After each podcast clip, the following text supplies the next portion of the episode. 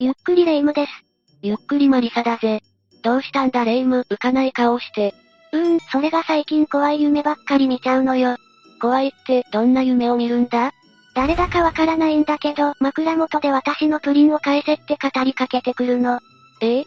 それは怖いのか怖くないのかよくわからないが、何か心当たりはないのか？うーん、そういえば、こないだ冷蔵庫に買った覚えのないプリンがあったから、ラッキーと思って食べちゃったのよね。おいおい、買ったはずのプリンが消えたと思ったら、まさかお前だったのかよ。ということは、私の夢に出てきたのはマリサの生き量食べ物の恨みは怖いんだぜ。ひー。トマーキを取り直して、今回は被害者の幽霊に呪われてしまった怨霊事件について6つ紹介していくぞ。それでは、早速解説スタートだ。第6位は、2015年に奈良県生駒市で発覚した事件だ。被害者となったのは、当時82歳の女性で、この女性は52歳の男性と2人で暮らしていたんだぜ。ええー、歳が30も離れている夫婦ってだけでも話題になりそうね。そうだな。二人の交際がスタートしたのは事件の発生から約30年前のことで、当時から近所でも仲のいいカップルと噂されていたらしいな。そんなおしどり夫婦がなんだって事件に発展しちゃったのよ。それなんだが、2013年頃に妻が認知症を患ってしまってな。歩行も難しかったことから、犯行の動機は介護疲れとされているんだぜ。ええー、なんとも言えない気分になっちゃうわね。そうだよな。でも恐ろしいのはここからなんだぜ。この夫、実は妻と口論になった末に命を奪い、その場から逃げ去っていたんだ。ええー、とても仲が良かった夫婦とは思えない行動ね。そうだな、それから約2ヶ月が経った頃、異臭に気づいたアパートの大家さんが通報したことで事件が発覚したんだが、何せ2ヶ月も放置されていたから、遺体からは身元しかわからなかったんだぜ。だから夫となる男が直接的な犯人とは断定できずにいたんだ。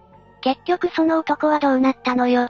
男は当時、土木会社のように住み込みで働いていたんだが、当時は介護疲れを理由に、妻はアパートに置き去りにしただけだと語っていたんだぜ。人の命を奪って逃げた挙句、嘘までついていたってことね。そういうことになるな。でも殺害から2年後となる2015年に状況は一変したんだ。嘘をついて逃げていた夫が、なんと警察に実してきたんだぜ。え？どういう心境の変化なのかしら？うむ、男が言うには、命を奪った妻が夜な夜な枕元に立つと訴えていたんだ。それって被害者の恨みによって男が呪われてしまったってことかしら？実際には妻の命を奪った罪悪感とか、そういったものが見せた幻かもしれないが、当の本人は犯行を認めてしまうほど気がめいっていたようだぜ。なんだか報われない話よね。そうだな、愛する夫の手でこの世を去るなんて想像もできなかっただろうしな。次は第5位の台湾で起きたとあるタクシードライバーが関わった事件について紹介するぞ。実はこの男性ドライバーは過去に日本人の女性の命を奪っていたんだが、事件の発生から約1年後、逮捕されるまでドライバー業を続けていたんだ。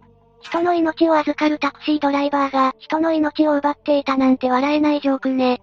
さらにこの男、日頃の挙動がおかしかったことで有名なんだぜ。おかしかったって、具体的に何がおかしかったのよ。それはな、運転中も休憩中も常にブツブツと何かをつぶやいていたらしく、近づいてよく聞いてみると、それは全て念仏だったそうなんだ。ええー、確かにそれは気味が悪いわね。私だったら、そんなタクシーには乗りたくないわ。そうだろ？しかもこの男が乗っていた車には全長50センチ以上もある大きな観音像が乗せられていたり、小さな仏像やらお守りやらが所狭しと乗せられていたんだぜ。念仏を唱える上に観音や仏像と同情しないといけないなんて、何かの宗教にでもハマっていたのかしら？いいや、実はそうじゃないんだ。この男の普段の挙動から、ドライバー仲間の間でもある噂が立っていてな。それが、実は人を殺したことがあるんじゃないかって噂だったんだぜ。それが本当なら物騒な話よね。そうだな、でもこれが噂ではなく事実だと気づいた人物がいるんだ。それがこの男の実の姉だったんだぜ。ええー、実の弟のことを疑っていたのね。そうなんだよ。この男は前々から自分の会社を持ちたいとか新しい車が欲しいという理由で姉からお金を借りようとしていたんだ。それで不審に思った姉は弟の言い分を無視し続けていたんだが、ある時男が切れ出して金を出さないと命を奪うと脅していたんだぜ。恋愛感情と同じくらいお金のトラブルって多いのよね。確かにそうだな。さらにもうすでに一人はやっているとも自白していて、この話にピンときた姉が新聞の記事を取り出して問い詰めたところ、日本人女性の命を奪っていたことが分かったんだぜ。このお姉さん、まさにグッジョブだわ。それでも実の弟の言葉を信じたくなかった姉に対して、男は白い服を着た女性が毎日やってくると告白したんだぜ。ということは、タクシーの車内には大きな観音や仏像の他に、その被害者の女性の霊も載せていたってことねそういうことになるな。結局この自白を姉が警察に通報したことで、約1年の時を経て男は逮捕されたんだ。車内に大きな観音があるだけでも十分怖いのに、念仏を唱えるドライバーと被害者の霊も乗っていたと思うとかなりのトラウマになっちゃうわよ。まあこの男は精神疾患を患っていたらしいから、被害者の霊というのも思い込みから来る幻覚なのかもな。そうだといいけど、それでもやっぱりこんなタクシーには乗りたくないわね。それじゃ次は第4位、大阪府堺市で起きた事件について紹介するぞ。この事件は1997年に夫婦二人が命を奪われた事件なんだぜ。しかもこれに飽き足らず、金品を奪って逃走する強盗までやってのけていたんだ。命を奪うどころか強盗までしちゃうって、犯人はどういう神経をしてるのかしら。それでこの夫婦は一体いくら奪われちゃったのよ。それがな、奪われたのは現金約15万円らしいんだ。え、たったそれだけのために人の命を手にかけたってこと？うむ、犯人は複数いて、どうやら借金の取り立てだったようだぜ。それで被害者の遺体を埋めようとしているところを逮捕されたんだ。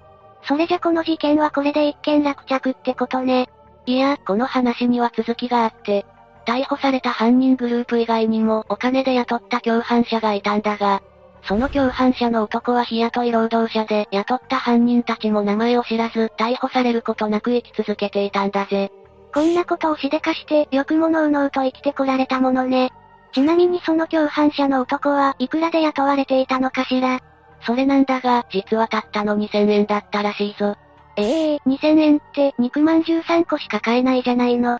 お、おう、そうだな。まあ気を取り直して、この男が逮捕されることになったきっかけなんだが、犯人曰く命を奪ってしまった被害者の夫婦が夢に出てくると語っていたらしいぜ。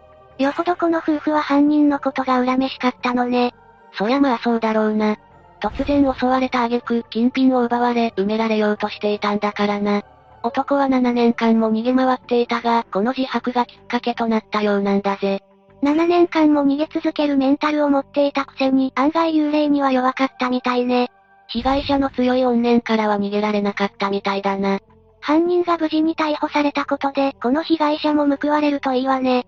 それじゃ続いて第3位は、台湾の高尾市で起きた事件を紹介するぜ。この事件は、ちょっとした男女間の揉め事から発展した事件なんだ。なんだか、よくありそうな動機よね。うむ、そうだな。事件自体は至って単純なもので、友人グループの一人である元カノに声をかけた男がいると聞いて、その男をカラオケボックスの中で集団で暴行したんだ。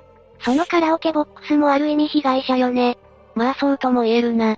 結果、その男は命を落としてしまい、事件に加担した少年のうち8人が逮捕されたんだぜ。ということは、逃げ延びた少年がいるってこと？なんだレイム、やけに察しがいいな。そうなんだよ、犯人のうち8人はすでに服役していて、遺族に対して800万台湾ドル、今の日本円でいう3500万円が支払われているんだぜ。結構な大金ね。今回は肉万で換算しないんだな。それはいいとして、残った犯人は一体何年間逃げ延びたのよ。うむ、6年間も逃亡し続けていたらしいぞ。でも人の命を奪ってしまった罪悪感からか、精神状態は不安定で、毎晩、夢の中に被害者の男が現れていたらしいんだ。ええー、その被害者は夢の中で何か言っていたのかしら？被害者は夜な夜な夢に現れて、他の犯人たちは800万台湾ドルを支払ったが、お前はいつ払うんだ、と言っていたらしいんだぜ。ええー、まるで脅迫ね。うむ、でも命を奪った人から夢の中で脅迫されるって、普通の精神状態じゃないことは確かだな。6年間も逃げ延びてはいたが、ずっと罪悪感を抱え続けていたんだろう。事情はあるのかもしれないけど、しっかりと罪は償ってほしいわね。それにしても男女間のトラブルで命を奪われるなんて、私はまっぴらごめんだわ。まあ、お前は何も心配することないぞ。え？何か言ったかしら？いや、何も言ってないんだぜ。続いて第2位、福井県大井町で起きた事件について紹介するぞ。この事件は当時19歳の少年がドラム缶に入った状態で海に沈められていたというひどい事件なんだ。確かに、もうここまでで十分お腹いっぱいだわ。まあそう言うなよ。実はこの事件、実際に命を落としたのは大阪府の泉南市というところで、仲間の音楽プレイヤーやギターなどを盗んだ少年を懲らしめようと思ったのが原因だったらしいんだぜ。確かに盗むのは悪いことだけど、普通そこまでするかしら。さあな、犯人たちも半分おふざけの遊び感覚だったんだろう。男女6人以上の集団で嫌がらせしていたらしいからな。それで少年が意識を失うまでの間、100発以上も手を挙げ続けていたそうだ。ひぃ、むしろ100発以上も耐え続けたのがすごいわね。本人にしてみれば相当な苦痛だっただろうな。そして気を失った後は、病院で手当てしてもらえるわけでもなく、主犯格の男の家に3日間も放置され続けていたらしいんだ。ということは、少年は苦しい中、放置されてから3日間も頑張っていたのね。そういうことになるな、それがこの事件のエグい部分なんだぜ。まあこれにとどまらず、こともあろうか少年の遺体をドラム缶に入れて海に沈めたんだ。その海に沈めた現場っていうのが、福井県にある大井町ってことね。そういうことだ。大井町の小浜湾に架かる青戸の大橋というところから、ドラム缶を投げ捨てたんだぜ。本当に、人の命を何だと思っているのかしら。霊夢の気持ちはわかるぞ。被害者も相当無念だったんだろうな。その後、犯人たちが言うには、夢にまで被害者が現れていたらしいんだぜ。それに耐えきれず、実施したことで事件が発覚したってことね。そうだな、結果的に高校生を含めて男女8人が事件に加担したとして逮捕されたんだ。次でいよいよ最後だな。第1位は、1977年に埼玉県の秩父市で起きた事件を紹介するぞ。第1位ともなると、これまで以上に怖いんでしょうね。ああ、期待して聞いててほしいんだぜ。この事件の被害者となった女性は、秩父市にある貯水槽から発見されたんだ。貯水槽って、火事の時なんかに使うあれのことよね。そうだな。その貯水槽というのが、実は幽霊の目撃情報が相次いでいた心霊スポットだったんだ。巷ではタートルネックのような黒いセーターを着た女の霊と噂されていたらしく、一人ではなく多数の目撃情報が寄せられていたんだぜ。急にホラー感が強くなったわね。まさかその黒いセーターの女が今回の事件の被害者じゃないでしょうね。なんと、そのまさかなんだぜ。目撃情報には他にも共通点があって、顔がドロドロに溶けているとか、女の泣き声がするとか噂されていたらしいぞ。そんなにも情報が一致しているなんて、ただごとじゃないわね。うむ、実際に女性の遺体が発見された時も、黒いボロ布のように見えたものは黒いセーターで、顔は判別できないほどに溶けていたらしいんだぜ。でもこの遺体の発見が犯人の逮捕につながったんだ。そんな顔もわからない遺体から、どうやって犯人逮捕につながったのかしら。それが、女性が履いていた靴の商品名と治療をしていた奥歯だったんだ。秩父地方にある歯科医を捜査したところ、歯の治療痕と一致するカルテが見つかったことで、結果、この二つの手がかりが決め手となって身元が判明したんだぜ。ひとまず、身元が分かってよかったわね。そうだな、そして当時この女性と交際していた男が容疑者となり、男は犯行を自供したっていうのが、この事件の流れだな。遺体を貯水槽に捨ててしまうほどの男の動機は何だったのかしら？うむ、実は女性は当時妊娠をしていたんだぜ。え、ってことはつまり犯人の子供をってこと？そうだな。妊娠を機に結婚を迫られた男は何かと言い訳をして逃げていたんだが、月日が経って子供がおろせなくなったところで犯行に及んだらしいんだぜ。女性だけじゃなくてお腹にいた子供の命まで奪ってしまったってことね。絶対に許せない事件じゃない。そうだよな、霊夢の怒りはごもっともだぜ。被害者となった女性も同じ気持ちだったんだろうな。だから自分の居場所を伝えるために幽霊になってまで訴えかけていたんだと思うぜ。そう考えると、ただの怪談話や心霊スポットではないし、なんだか悲しくて切ない気持ちになってしまうわね。そうだな、無事に犯人が逮捕されて、この女性も少しは報われるといいな。とまあ、今回の解説は以上となるぜ。全体的に犯人の自業自得だし、夢でうなされていたのは思い込みや幻かもしれないけど、亡くなった被害者の無念が少しは晴らせているといいわね。そうだな、こういった出来事がきっかけで犯人の逮捕につながったんだから、きっとあの世で安心しているはずなんだぜ。それはそうとレイム、私のプリンを勝手に食べた件についてはどうするんだ？まあそれはその、美味しかったからいいじゃない。お前がプリンを買ってきて謝るまで、私は枕元に立ち続けるからな。ひぃ、すぐに買ってくるから許してよ。さてみんなは今回の話を聞いてどう感じただろうか？他にも、犯人が被害者の霊に取り憑かれてしまった話や、人のプリンを勝手に食べて夢でうなされている人がいたらコメントで教えてほしいわね。ということで今回はここまでにしよう。それでは最後までご視聴ありがとうございました。